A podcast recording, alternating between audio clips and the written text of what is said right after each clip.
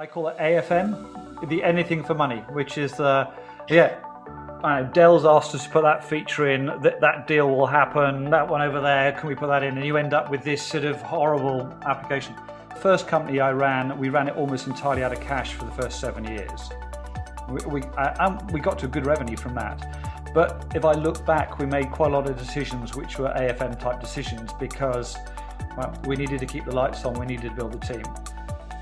Welcome to the Building to Scale podcast, where we bring real entrepreneur stories that showcase the challenges and successes in building and scaling an entrepreneurial business. Our host, Jeff Chastain, is a business transformation coach with Admentis, where he coaches business leaders and their teams with a proven set of principles and tools, helping them gain clarity in and get more of what they want from their business. Make sure to stick around until the end of the show, and we will reveal how you can become our next guest. Hello, everybody. Jeff Chastain here again with the Building to Scale podcast, where I get the opportunity really to speak with entrepreneurial business leaders, thought influencers here around our small to mid sized business space, really hearing and sharing their stories of both challenges and successes as they've grown and scaled their business where it is today. So today with me, I have Ian Gotts with Elements Cloud out of San Francisco. And so, Ian, first off, welcome to the show. Thank you for taking time out of your day for this. Oh, thank you for inviting me. So, tell us a little bit more about Elements Cloud and what you guys have got going on out there in San Francisco these days. Uh, yeah, we we built an application that helps uh, anyone who's trying to implement Salesforce. Uh, help them implement it faster, make those changes, but also make them with more confidence. So we've built an application that helps you manage all the documentation, manage all the interconnections, and make sure that you can respond quickly because digital transformation means we need, all need to change the businesses faster. We need to be able to change Salesforce quickly, but with the confidence we're not going to break anything.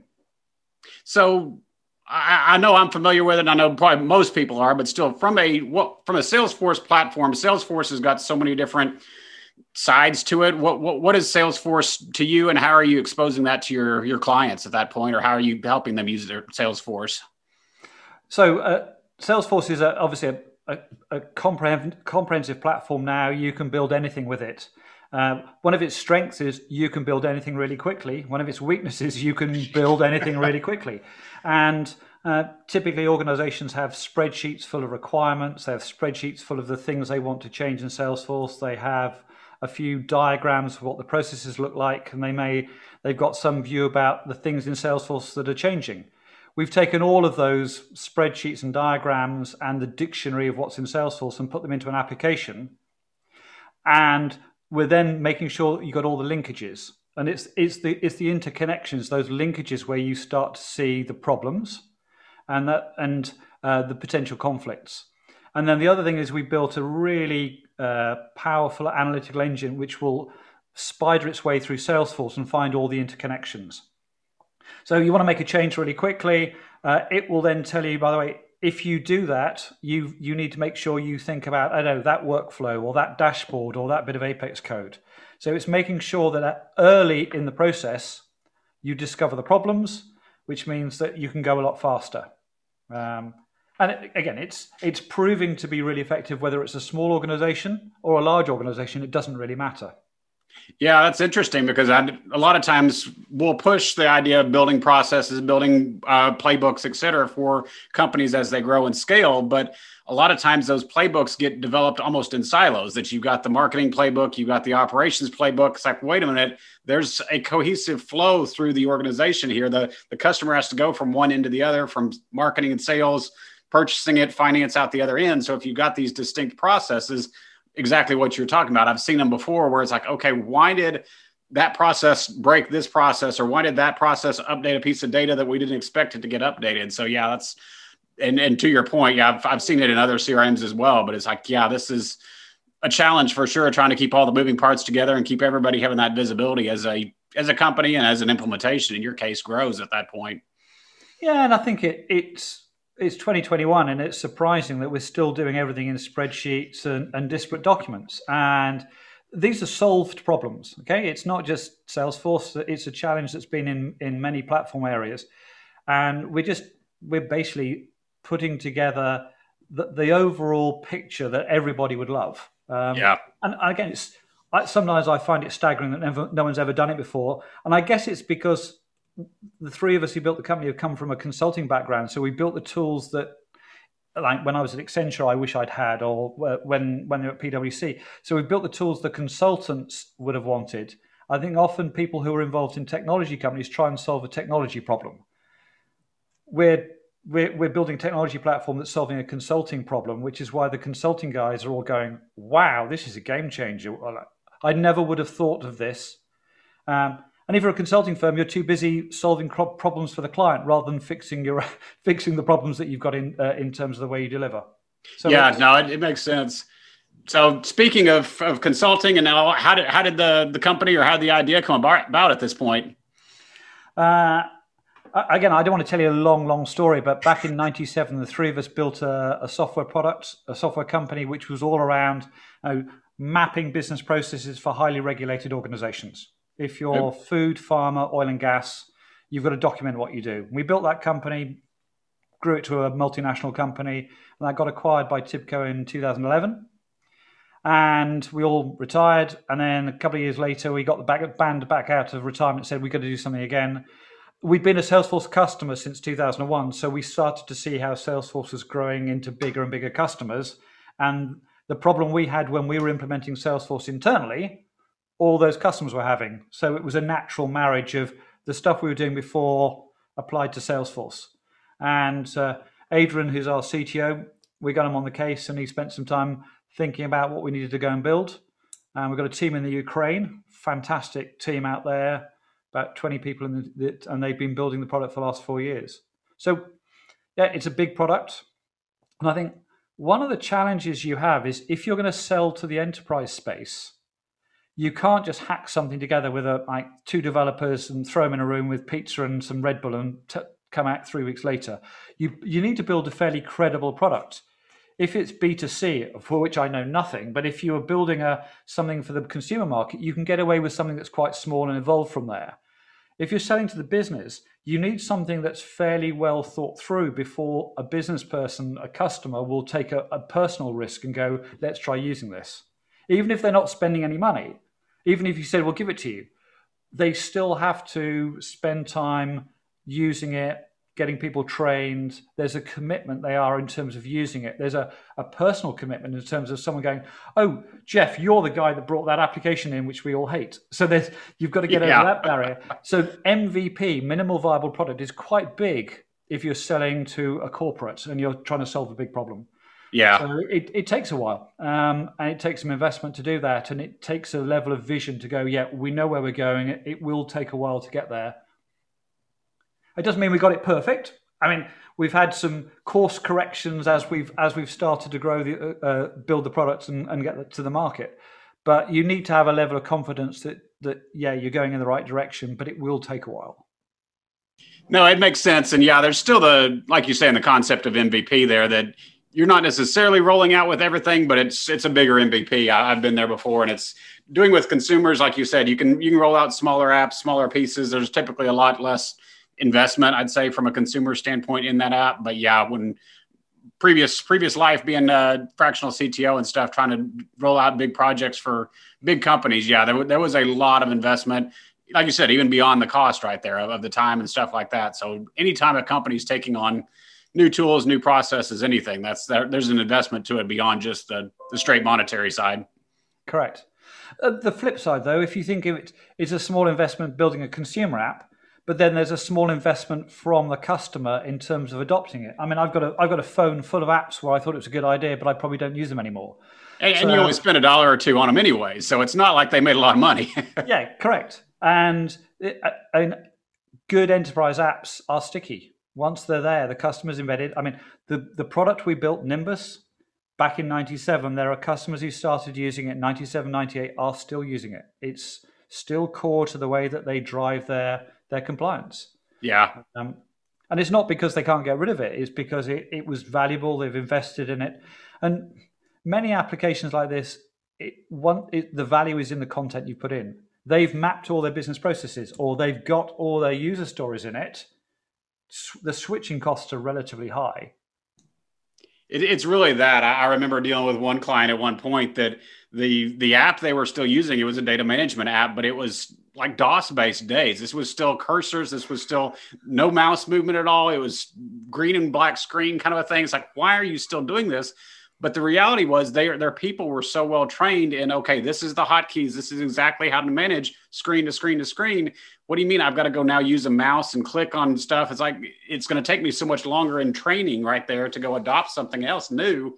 It was worse still sticking with the old stuff. So yeah, that's, that's always one looking at, at change or uh, reinvention for that matter, kind of a thing in a company. Change is always, always challenges. It's, it's difficult for us individually kind of a thing but once you start putting it onto onto a corporate level like that then it just magnifies for sure yeah and and and that change thing actually gets amplified where if you're building a product which is not a me too so if we were building another crm product you can go like we're salesforce but we are we're slightly different or we're salesforce for the music industry or we're salesforce for pick anything but if you're building something which hasn't necessarily been built before you're having to build a category. You're having to get, and you're looking for evangelists. So you're looking for someone who looks at this and goes, as we, we're finding, we're, we're talking to some consulting firms, actually some of the biggest on the planet, who've said, this is a game changer. This will transform the way we can deliver. But you need to find those evangelists, not the guys who are going, yeah, but I quite like my spreadsheets and I've sort of I've got the macros built. You need to find someone who gets and goes, okay, this will make a difference and therefore you're looking for a slightly different buyer. Um, and uh, we wrote a book a while ago called Impact, which talks about how you sell technology, innovative technology to organizations. So a number of years ago, Geoffrey Moore wrote a book called Crossing the Chasm. Yeah. And great book. It tells you about the market, but it doesn't tell you how to run a company to the left of the chasm, which is why we wrote Impact. And, and Impact is sort of the steps that a buyer goes through the buying cycle. And it's if you're building a category, there are some steps that you have to go through, which are about finding an evangelist, uh, getting them to build a business case, getting them to find senior buy in. So you've got almost a consultative type sell rather than a straight, okay, it's us versus Salesforce. We're almost identical. You choose. That's a right of the chasm type conversation. So again, for people who are listening to this who are who've got something innovative, you've got to think about how you find the evangelist and then have a consultative sales approach rather than a a very hard nosed. This is the sales guy. He's got a he's got a pipeline. He's going to grind his way through. He's handling objections. Those are very much a uh, right of the chasm type categories or attributes. No, it makes sense. Yeah. So walk through a little bit. I would say we, we talked earlier. The company is about seven years old, roughly, kind of a thing there, and 35 employees. I think you said right now. So how did we go through that last seven years? Obviously, it wasn't doesn't sound like it was quite a, a jump out of the gate that way, but at the same time, it sounds like you had to. I, again, my, my history with software, you can't necessarily do that with one or two guys real easily building a big platform there. So you probably started off with a, a fairly good team, at least, I suspect. Um, yeah, it's interesting. You say seven years. We've probably only been in market for four. So we, the first year or so was uh, us kicking the idea around, going, is, does, is this really going to work? Coming up with what did we learn last time, and that's how do we do a better job of it. I, business is a little bit like sport. The, the, the longer it is since you last did it, the better you remember you were. Of course, yep. we, we had a couple of years out of Nimbus going, uh, we only remembered the good bits. Um, so we had probably a year or, two, year or two of actually getting the design before we started coding. I do remember some conversation with Adrian, which is like, can you just start? And he's like, I know, but I just need to think about, yeah, but what if that happens? It's like, we've just got to get started. Um, and it took us about a year to get to the, the first first MVP, the first version of, of sort of process mapping that people started using. And that was, and from there, we actually built a, a almost a free product to start with to get people hooked and build the brand whilst we were building out the full complete product. Um, and we started off as low touch, relatively low. T- uh, so anybody could provision it, anybody could buy off a website, relatively low cost. Um, as the as the product got more sophisticated, we've moved it to a, a, more of an enterprise sale, and we've hired an enterprise sales team. In hindsight, we probably would have gone straight to enterprise. Um, there are some benefits in low touch. The product onboarding is significantly better than if it were an enterprise. Enterprise, you often paper over the cracks with consulting teams. If it's low touch, you've got to get onboarding right. You've got to get user provisioning right. So we've got a, a really easy onboard. Uh, we got to about half a million ARR without any sales team, purely on low touch. People going, I've heard about it, marketing led, very little money spent on marketing. People heard about it, we love it, um, let's go and purchase it. Um, the move to uh, enterprise we started about a year and a bit ago. I think with COVID, I think probably we would have got killed if it hadn't been for having a sales team. I think COVID, any speculative spend got killed. Yeah, got stopped. Um, we have a strong return on investment story, but I think that needs to be told by an enterprise sales team. So that's why building that team now is exactly the right time.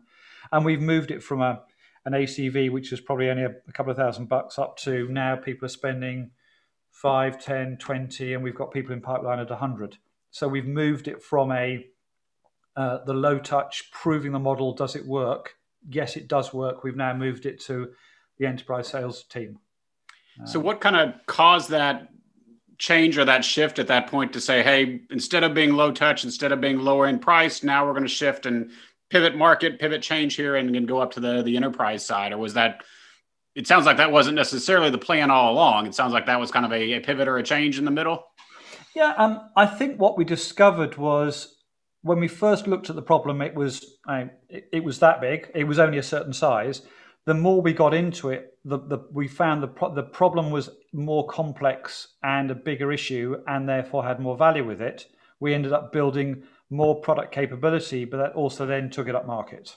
Yeah. So we could have we could have stayed a relatively simple product with a relatively simple price point, but the problem we were trying to solve and that our customers were asking us for was way bigger. Okay. And they were prepared to pay more for it. So that and we listened to the customers all the time and they were going you've given us this but if it could do this it would be amazing if it could do this it would be amazing so that drove a lot of the product direction which then built a way more capable product, at which point people are prepared to pay a lot more for it. But then that that turns into an enterprise sales team. Makes sense.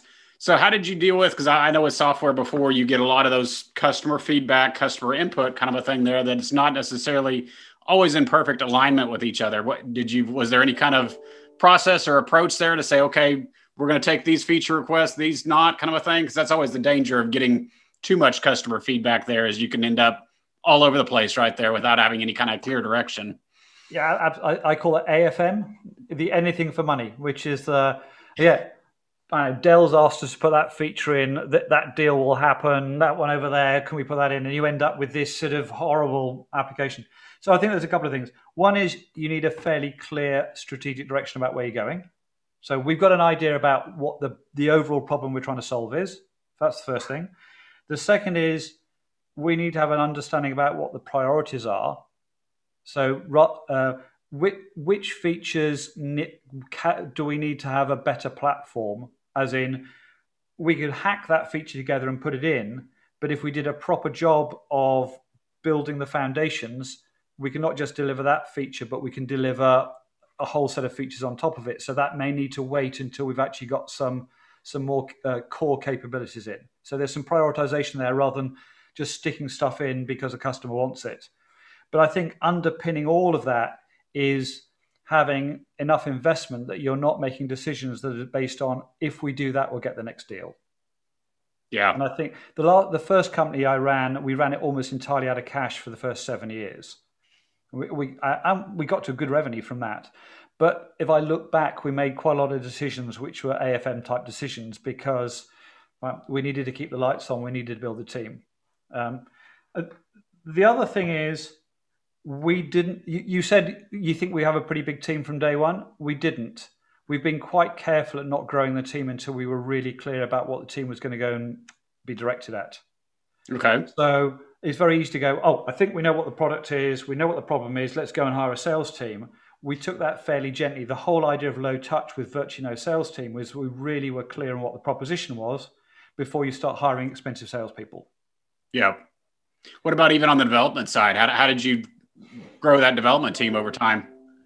Uh, we well, the first thing is we spent time getting the UI design nailed down, and that has lived with us for the last five six years, and it has worked well. It there's been a consistency across the product which works well. So whether you're in a requirement or a user story or a Salesforce item, it's the same looking UI, which means that people feel comfortable. Yeah. So we got that right first. So that was that first team. And and again, we weren't desperate to get product out, so we had time to build some of the core capabilities and get those right. We're up to about 20 now. I think the core team must have been five or six when we first started. But again, out offshore in the Ukraine, great, talented, relatively inexpensive. So uh, we wouldn't be building a sales team in, in San Francisco. yeah, especially not a development team.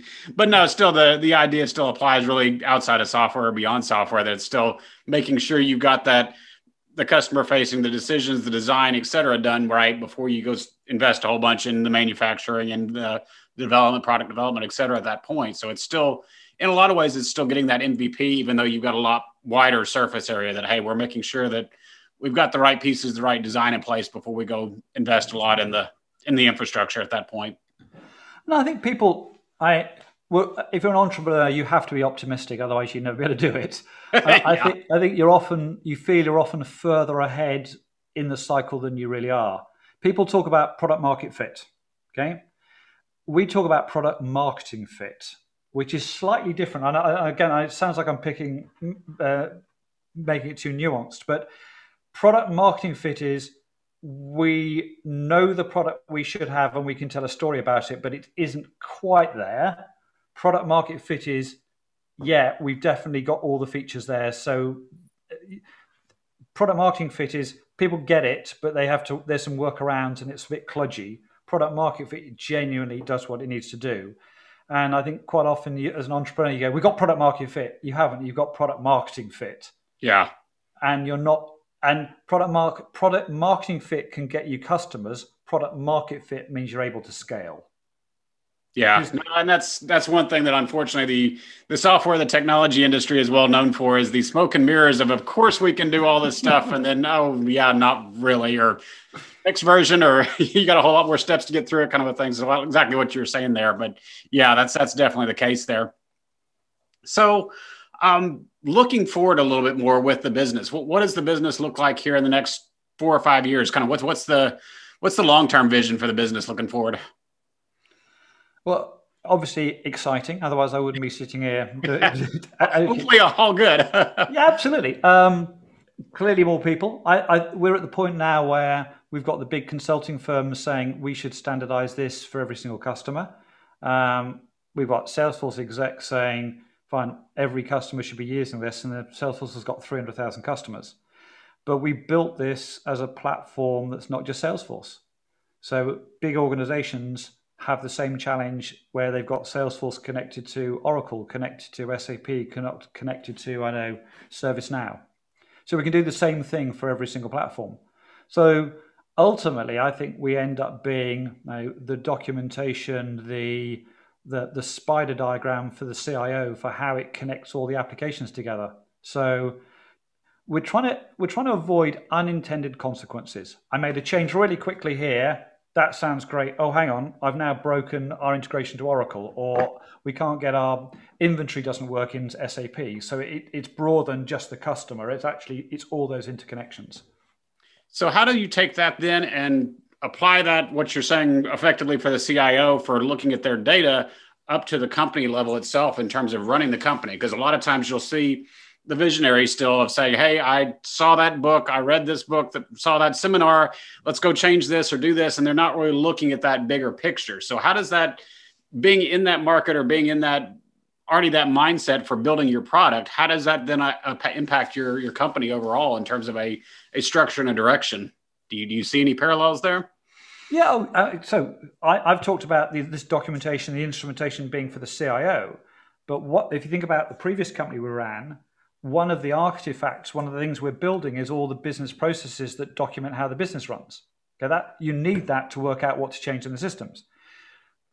the CIO needs that because that helps them understand what businesses change. But that is what the head of operations, the COO, or the head of compliance will use to run their business.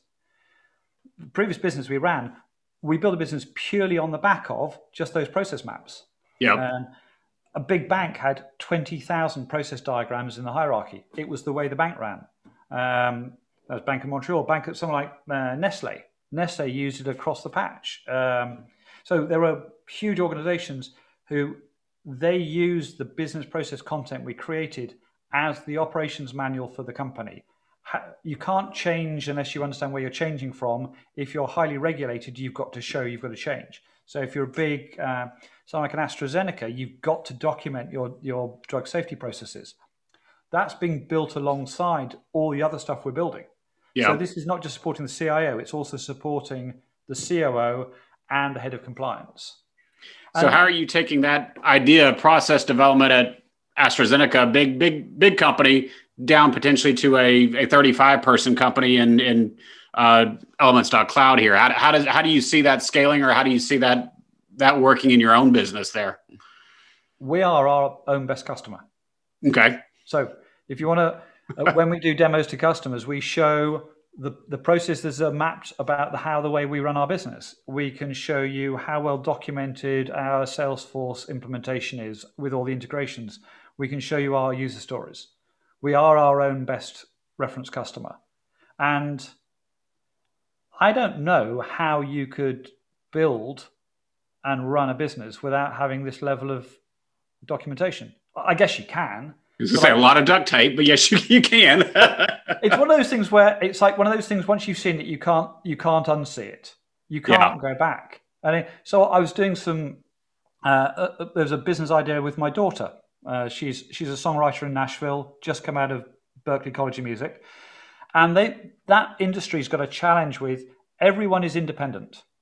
Yep. So there are lots of interconnections between people but no one but no one has that everyone's address book slightly different so we said well okay why why couldn't you build like a combination of an address book and linkedin so she's got her address book um, with all her contacts in there but those but the business the, the the sorry the public part of those contacts are visible to anybody but the private bits are just private to her Okay. Anybody else can go, oh, look, here are all those other people I know. When they add them to their address book, they've got their, their personal email and phone number for that person. But if the person then connects and says, I'll connect with you, they instantly get the most up to date version of all the all the phone numbers and addresses. Follow me? Yeah, that makes sense. Got, yeah. I've got the concept of a list of all the people in the music industry, and if they connect with me, they've I've instantly got the most up to date contact details from. Them. So when we've suddenly everyone's details are all instantly kept up to date. Okay. So over the Christmas period, we built, we built the app for that.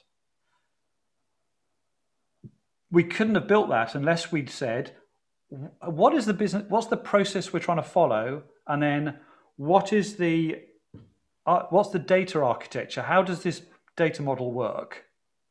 And then some of that logic is quite complicated. So let's write that down so we know what it is. So I've now taken you from AstraZeneca down to elements, down to Deet Deet, which is the yeah. name of this little idea, down to deetdeet.com. And even at the lowest level, having that written down has, has avoided so many mistakes. So she's come back to me and gone, that doesn't quite work. Could we do it this way and that way? And instead of just going, oh, well, let's hack it together, we've gone back and gone, okay, well, what will, what, what's the implications of changing that? Okay, right. How are we going to change onboarding? Okay, I get that and it feels like it's a lot of effort. Oh no, it's not a lot of effort. Um, the human nature is I just want to start building stuff, mm-hmm. and there's a concept called shift left in the in the testing world. The further, the earlier you find changes, the cheaper they are to fix. Yep. If I write a bunch of code, not that I'm a developer, but if I if I do a bunch of development, that takes quite a lot of effort to fix if I fix it by understanding, oh, this is what the flow looks like on a, on a, in a diagram, easy to fix. By the time I've made written code, tested it, got it into production, hugely expensive. Huge, yep. Now, take doesn't matter whether it's a product. If you're building a physical product, get it in design, get it right in design before we've built molds, got it into production, then it's not working. So this concept of shift left, do stuff earlier, but it, it fights against human nature, who we just want to get the final product out there. Yeah. Well, we're a lot of times you're looking at financial aspects of it too. Say oh, we we got to have something to sell, kind of thing. But you, you look at the auto manufacturing, it's like they're they're building the clay models. They're sitting there putting the clay model into a wind tunnel. It's like okay, they hadn't done sheet metal or anything yet. This is just a, yep. a clay model here to sit there and do these testing. And that's anytime you're building product or service, really. That's it's it even still applies service. Like okay, don't go build out the entire service offering little bits test it in front of the audience at that point to see if it does it work kind of a thing there and do the the smaller testing. I'm trying to think what the basically it's uh I forget what the, the quote is but basically the idea of failing fast kind of a thing there is yeah. okay as soon as we the faster we can fail we can move on to okay what's the next step and, and improve hopefully at that point. But I, I forget the exact exact wording but that's that's the idea there of saying fail fast and move forward quick I, I think now with some of these low code platforms, whether it's I know the application that we we're building this deep deep thing on called Bubble, or whether it's Salesforce, where very very configurable, or any of the other low code platforms, you can not just prototype products or services. You can pro- prototype businesses. Yeah. You can throw together relatively quickly something which is good enough so people can kick the tires and go, "Will this work?" Uh, without having massive investment in building teams. And you, you can get to a point where it's not ready for market, but certainly there's enough there that you can take to advisors, evangelists who get it, who who can go. Now you've shown me what you had in mind. I can't see the market for that, or or it's too early, or tweak that, and I think we've got something. So we are entering, entering a really interesting new world where uh, a lot of businesses are based around technology. Low code technology platforms enable you to build the first cut very quickly, to, and yeah. we can prototype businesses. Yeah, it's it's and really uh, to me it goes actually beyond that because yeah you've got that kind of platform for the technology side that you don't have to be a developer yourself to go build the code but to me it's also the the market that we're in of individuals outsourcing stuff like that that all of a sudden to be a business owner you don't have to necessarily know marketing no sales no accounting etc you can go get a part-time fractional coo or fractional cfo things like that. So much easier these days whereas 15 20 years ago that kind of stuff just didn't exist at that point. It was you you literally had to have the investment trying to cobble it all together or do it all yourself kind of a thing there. And just the, the ease and granted it goes back to your very first comment about salesforce the ease of starting a business is or the bar for being able to start a business is so much lower these days.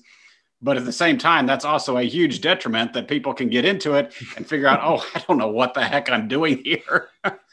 Yeah i mean certainly uh, building building a business in california the first year is okay. Uh, but at the end of the first year, you find out all the bits of legislation that you didn't get around to do. no, not not you didn't do. You just didn't know you needed to do it. Uh huh. we're getting stuff from New York because we've got employees in New York where our finance team are going. I didn't realize this form existed. So yeah, yeah. I, we've got. I think we've got a little bit of time for some of the legislation to catch up with how evolved the way uh, technology and businesses are.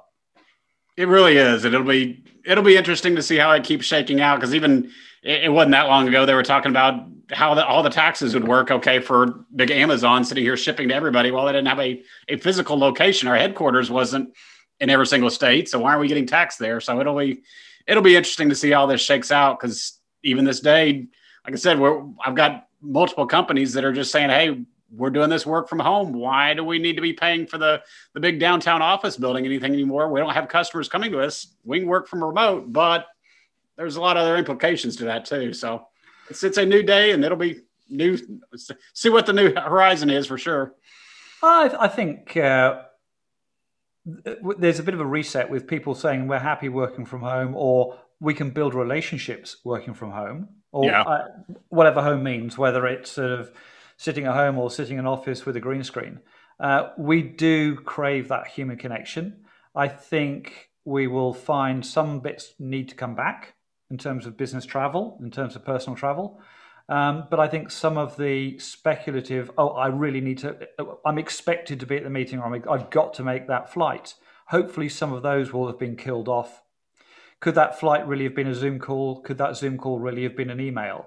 So I think some of that that macho expectation of I'm on another flight because it's important. I hopefully we've killed some of that off. And yeah. we'll get our, we we spend a bit more time getting our lives back. Hopefully so. So, all right. Well, I running a little bit long, but I always kind of like to wrap up and just say, okay, what's the best tip, the best strategy that hey, if you were six years, four years, whatever ago, kind of a thing, and say, hey, if we had just had this in mind or just done this earlier on, things might have been better all up up to to this point. Is there anything that comes to mind, or any one that comes to mind rather than twenty? I, I think three. Uh, focus, focus, focus. I think it's very easy to go, oh, we've built this platform that can solve this and this and this and this and this and this for these people.